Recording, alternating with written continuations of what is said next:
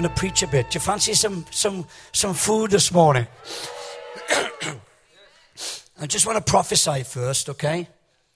Uh, because what, what Dave is saying um, really is quite prophetic. And I was sitting down talking to Noel yesterday, and we were discussing how wonderful the culture is in the church since Dave and Faye took the leadership here. Come on, somebody say amen here. The culture is just remarkable.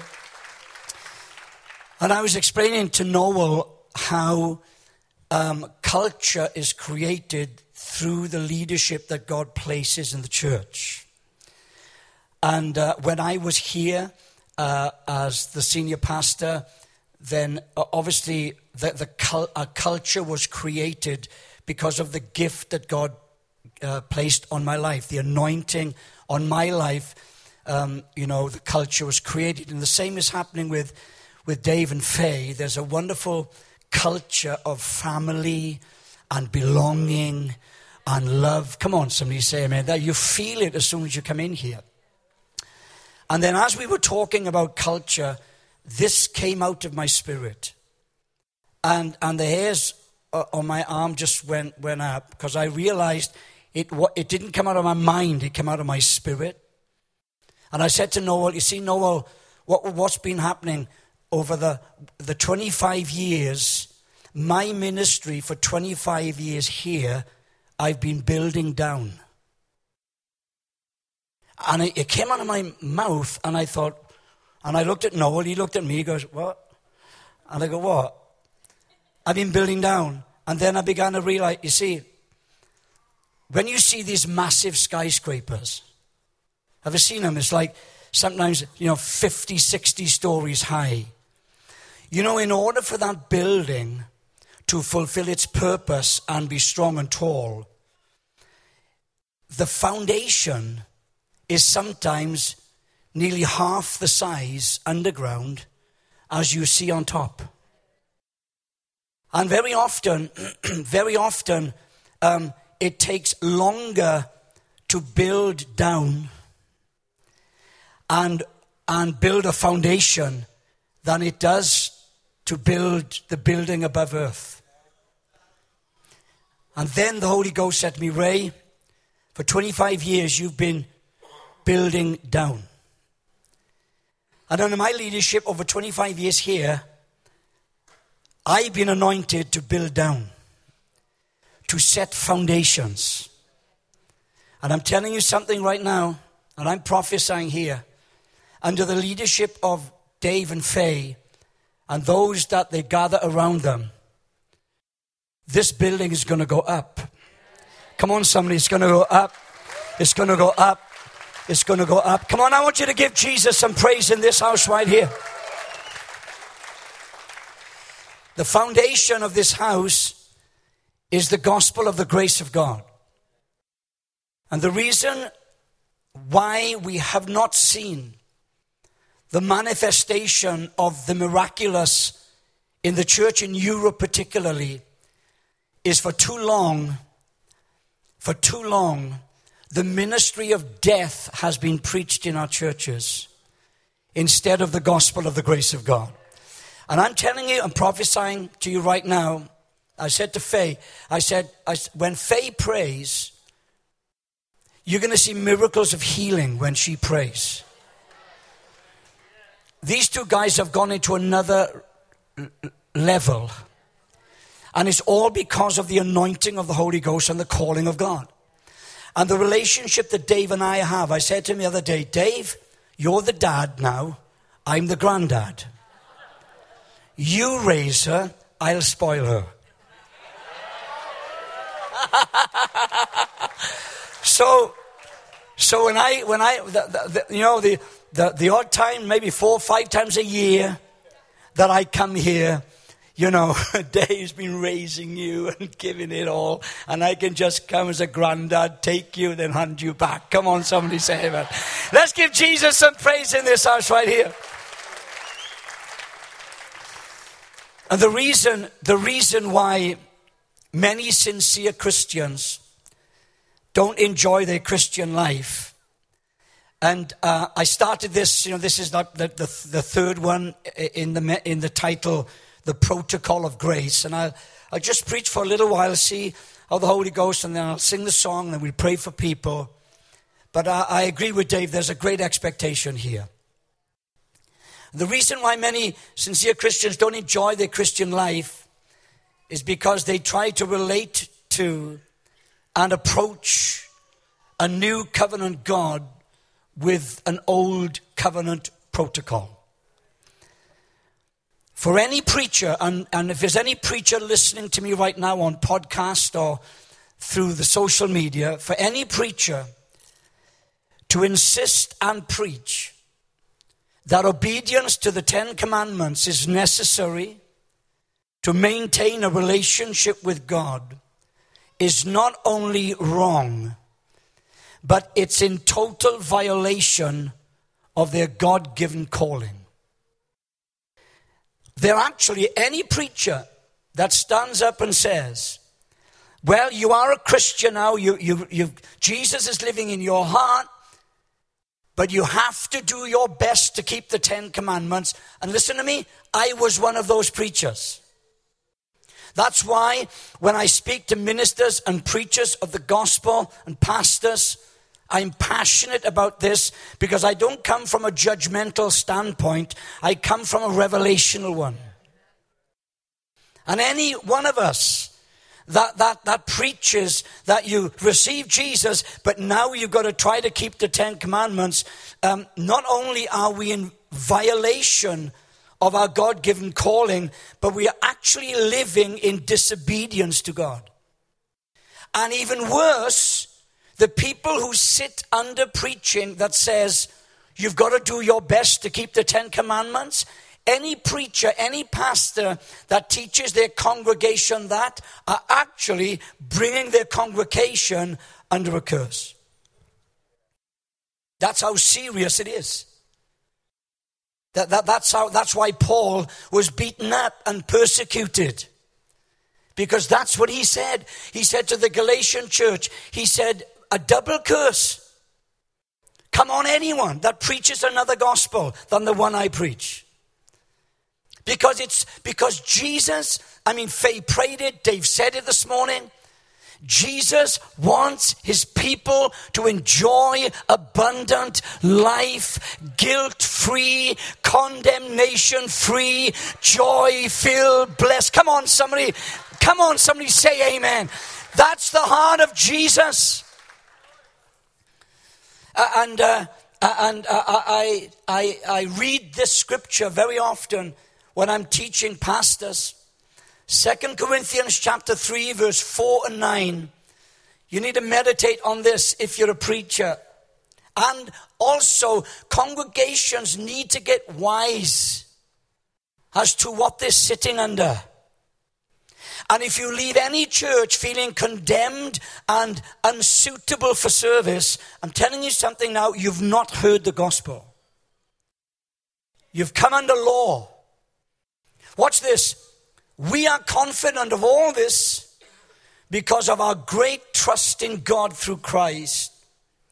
It is not that we think we are qualified to do anything on our own. Now, I love this. I love this.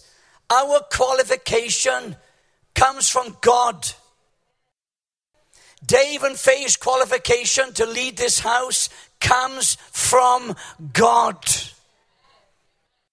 You may be more intelligent than them. You may be, you're never as good looking as them.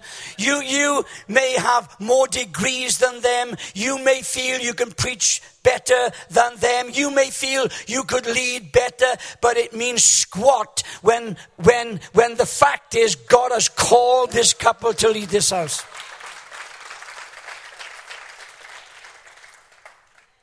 That's a fact.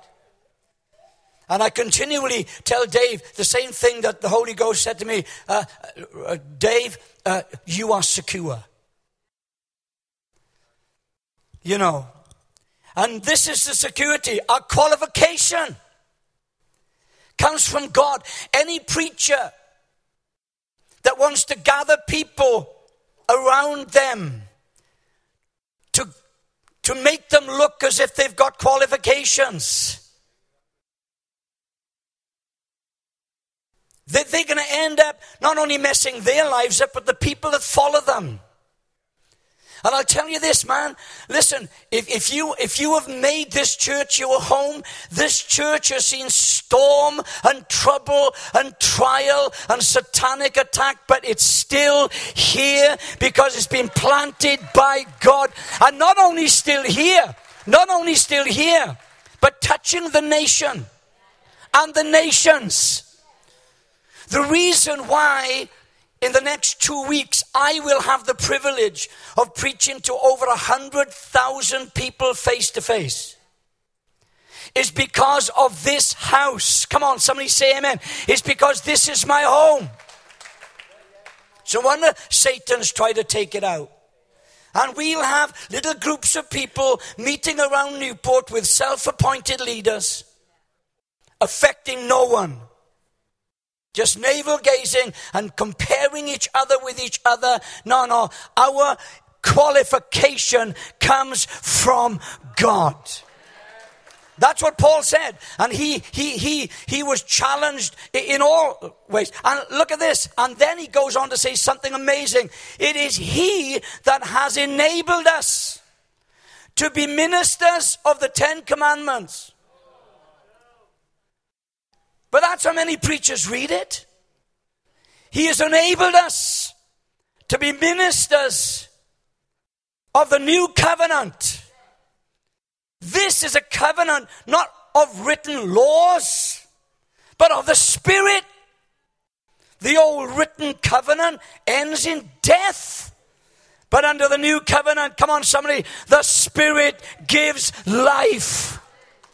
The old way with laws etched on stone. Now, you don't need to be a rocket scientist to understand what was etched on stone the Ten Commandments. Led to death, though it began with such glory that the people of Israel could not bear to look at Moses' face, for his face shone with the glory of God, even though the brightness was already fading away. Shouldn't we expect a far greater glory under the new way? Now that the Holy Spirit is giving life, if the old way, which brings condemnation, was glorious, how much more glorious is the new way, which makes us right with God? Can we give praise to Jesus for this? This is the day of the new covenant.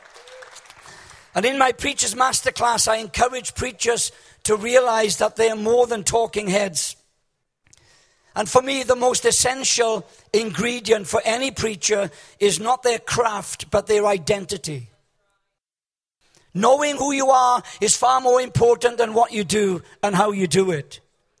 Identity. If you don't know that you have been qualified by God, if you don't know that you've been anointed to preach the new covenant, then shut up. Just shut your mouth or get to God and sort yourself out. I had to do it. And sometimes it takes time, but I believe God is speeding up the process. Come on, somebody. He's turning water into wine in seconds rather than years.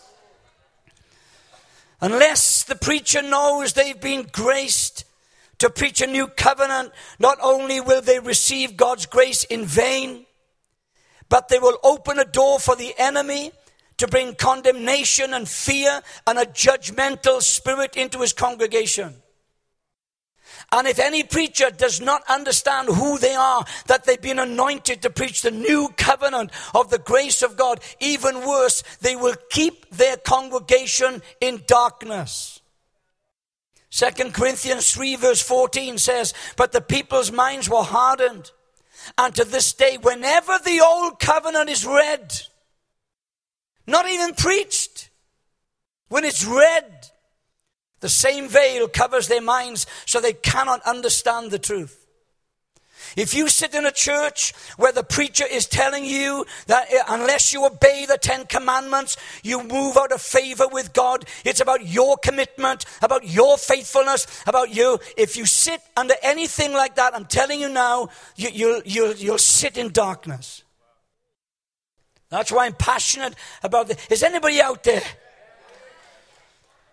You can only come out of slavery and spiritual darkness through the gospel of the grace of God, the new covenant. For any preacher to preach the old covenant is like someone to, to be gifted to play the piano but insists they want to play the violin. You're not graced to play the violin. You're graced to play the piano. And, the, and in the new covenant, preachers, listen to me, you're not graced to preach the Ten Commandments. You are graced to preach the new covenant of the gospel of the grace of God. Come on and uh, stick with it. And when that happens, the result will be frustration for the preacher and ear bashing for the congregation. One of the reasons we experience so much failure in our Christian life is because we think more about old covenant obligations instead of new covenant declarations. That's tweetable. The only Christians, listen to this, the only Christians that end up getting better are those who realize that if they don't get better, God will love them anyway. Come on, did you hear what I just said here? And when I, when I, you know, as a minister, grace to preach a new covenant, I'm confident of my identity in Christ. I've been graced and anointed and privileged to preach the gospel of the grace of God, the new covenant. And I, am not just a talking head. When you see that, I begin to realize in any given moment, whenever I stand up to minister to God's church, sometimes I'm an officer giving instructions to an army. Sometimes I'm a farmer tending to a field. Sometimes I'm a doctor dispensing prescriptions. Sometimes I'm an ambassador representing a sovereign. Sometimes I'm a governor organizing a city, a foster parent caring for somebody else's family. I can stand up as a preacher in some places and realize at that moment I'm a physiotherapist helping a body to function in coordination. Are you still here? This is more than just spouting words. And when a preacher understands their identity and the congregation understands it, then amazing things can take place. Sometimes I'm a coach uh, helping a team to play well. Sometimes I'm a shepherd tending to a flock, a chef serving a la carte. Sometimes I'm a blacksmith sharpening weapons. Sometimes I'm a priest ministering in a temple. I know this, and this is our security, Dave. We are handpicked, personally delivered gifts to the church of Jesus Christ. Come on, somebody say amen. We didn't choose this. Jesus chose us specifically Dave doesn't have a gift for the church, he is the gift to the church. And he's been delivered personally by Jesus. So you better treat the gift that Jesus has given you with great honor and great respect. Come on, and great appreciation. Sometimes I'm a laborer on a building site. I feel like that a lot of times in the church. Sometimes I'm a servant washing feet. But you know what excites me the most about my calling as a preacher of the new covenant? I stand as an executor of a will, declaring to the beneficiaries what is rightfully theirs in Christ under the new covenant. And the only difference in the spiritual is the person who left the will is still alive to make sure that you get what you are deserve to, to get. Come on, somebody say amen. That's why he will get in any preacher's face, like he did to the pastors in Revelation, and said, Excuse me, you're not telling the people what's theirs. I told you, you're an executor of the new covenant. Why are you preaching old covenant? Come on, come. Let's give Jesus praise. I'm preaching myself really happy here. Knowing who I am as a preacher of the new covenant delivers me from discouragement, delivers me from apathy, delivers me from the fear of men. I couldn't give a monkey's. I used to. I, I used to feel so inferior. Uh, the Lord used to open doors, I'd be preaching.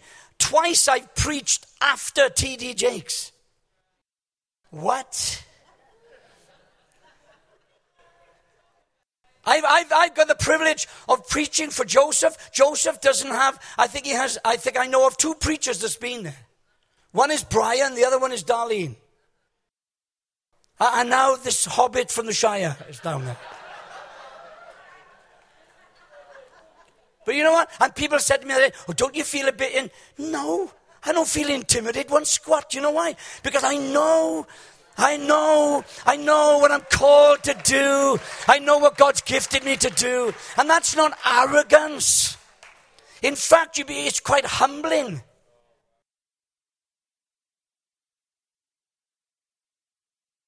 It's the grace of God that enables us. I'm telling you. You know, I, I, some of you may not know this, but you know, Lila and I, we, it's, our, it's my second marriage. To, my first marriage ended after 26 years. And uh, that was like 16 years ago now. And I had to pastor the church while going through a divorce. And I remember when, when my first wife just left, and I'm, i came home, and I'm sitting in the house with nothing, and, uh, and, and, and I just couldn't do it. I, I, I called some of the leaders, I said, I can't, I can't do this. And they said, Well, tell the people then. So I got up here, I said, uh, uh, Do you know what happened? The Lord said, You're not going to, He said, You're not going to go preach next Sunday. He said, he said, I know you'd want to, I know you would, but people will think you're stupid. Your wife's just left you. I mean, are you going to stand up there? No. So what is, this is why I know that preaching is a grace thing. He took it off me. I couldn't preach if I wanted to. It's like taking an overcoat off me. I told the guys I can't. And I sat here for five weeks, six weeks, maybe, I don't know, eight weeks. So I sat in the front row because I needed healing too. Come on, somebody, we're not, you know, don't, don't pedestalize preachers, all right? Got clay feet, go through the same stuff. They, they just called to do something different. And I just sat there, David, here. I just sat here. And, uh, and I couldn't preach if you asked me. So then I remember about, I don't know, a couple of months later, I'm, I'm up on the golf course. That's what I get released on the golf course. When, I'm, when I got a seven iron in my hand, I could care less if the Antichrist turns up in the inn shops. I really don't care. I was just, well, I've got I could cut this. So I'm thinking this, and the Holy Ghost, in a split second, it's like an atomic second, showed me the whole scenario of Samuel mourning for Saul. I'll never forget it. And he was mourning for Saul. He was mourning for Saul. And then God came to him and said, Now, Samuel, I've given you time to mourn. Now you're overstepping the mourning now. There's a David to anoint, and you can't anoint a David feeling like this. And he spoke to me, and you know what? It came back on me. Do you know what? You can imagine when I was like that Sunday? I was uh, like a flipping screaming banshee. And I learned a lesson. It's not by might. Come on, somebody say, some of you better help me here. It's not by might. Dave, it's not by might. It's not by power. It's not by psyching yourself up. But it's by my spirit, says the Lord God Almighty. And unless the Lord builds the house, you can have all the technique you want. You can have some, some, some flash guy come in and say he's got some new method and we're going to do it this way and there's a new deal. I'm telling you something right now. It's a load of rubbish if the grace of God, if you have not been qualified by God, you'll have a nervous breakdown. Somebody say amen in this house right here. Can we give Jesus another praise? I'm preaching myself. I got, I got a couple of minutes here. I remember my days as a, as a law based preacher. I can still remember some of my illustrations. I remember once looking out the window when I was living in Glynneath and, and, it, and, and I saw the sheep on the, on the mountainside and, uh, I, I, and I saw the white, the, the white wool against the green background of the field. And, uh, and I thought, wow, that looks beautiful. And then I got up the following day, and it had snowed the night before, and I looked at the same sheep, which, which I thought was white against the green, but now they looked very grey against the white. And I remember, what a great illustration! And the lesson from my law marinated mind was this you're not as holy as you think you are compared with the spotlessness of Jesus. You may look good to other Christians, but how does your purity check up against the backdrop of His purity? Condemnation followed, driving my sincere heart to work harder to up my game in the purity quarter. Can anybody relate to what I'm saying here? Because that's what the Lord does. I'll never forget another illustration I used I got up one morning and, uh, and the, you know, the bright November sun was shining through the window and it was just revealing all the dust that had not been clean. Just it looked clean, but then this bright November sun revealed all the dust in the house, and then Satan again using the club of the law upon my already bludgeoned conscience demanded I should be more diligent in my daily spiritual cleaning. To make sure when the eyes of the Son of God blaze through the windows of my life, not a trace of dust will be seen. What a way to live. And I lived like that. And there are thousands of Christians who live like that. That's why, for, the rest of my days, I'm going to have the joy of of ministering as an abolitionist, using the gospel of the grace of God to set his people free. I wish I'd understood the wonderful liberating revelation found in Psalm 27, verse 4. And I, am just going to wind this up here. Time's gone, but I just wind this up. Have you enjoyed the word this morning here? But watch this. Meditate on this, okay? Psalm 27. The one thing I ask of the Lord, the thing I seek the most, is to live in the house of the Lord all the days of my life. Watch this. Delighting in the Lord's perfections. Delighting in the Lord's perfections. You see, the reason why many Christians are not enjoying their life is because they are meditating on their own imperfections instead of the Lord's perfections. We've got to direct, the new covenant directs, redirects our gaze. Hallelujah. The law says do, grace says done. The law says gray sheep, grace says pure snow. The law says, look at the dust. Grace says, look at the sun. The glorious truth regarding the gospel of the grace of God is that it redirects your gaze from your imperfection to His perfection. Grace doesn't do it with a motive of comparison to condemn you, but with a desire to release you from the treadmill of do. Oh, I'm done. I, am going to sing a song here. Let, let, me just, let me just read this. I, I read this story and then I'm going to sing the song because. Are we okay for time, Dave? We doing all right? Are you okay, guys? We've got a massive fridge freezer for the kids. Don't worry about it. That was a joke. General John Wainwright was the only U.S. general captured by the enemy during World War II.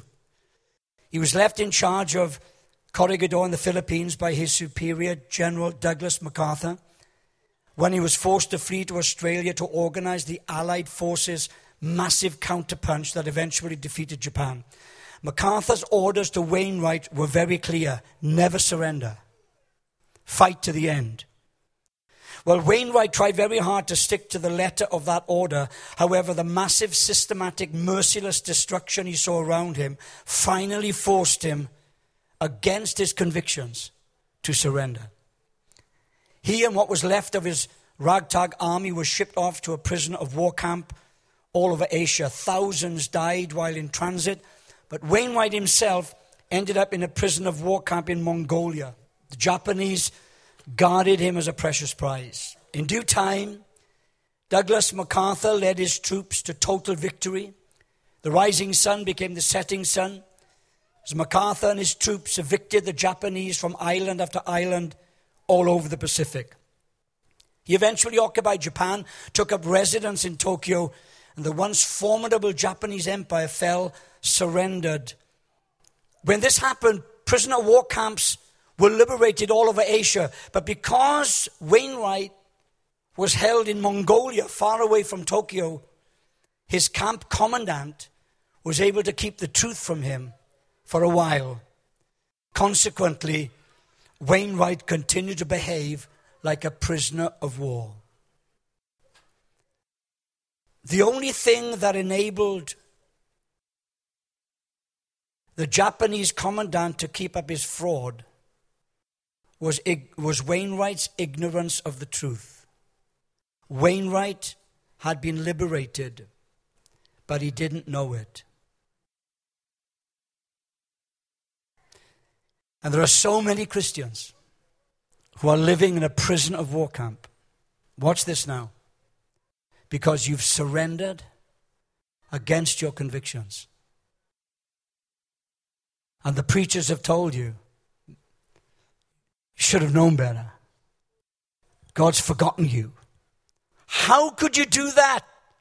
You've been a Christian for 20 years. And some of you, because the gospel of the grace of God has been hidden from you, the enemy has kept you bound by preaching the law to you, and you've surrendered against your convictions, and you'd rather live because you almost feel you deserve it.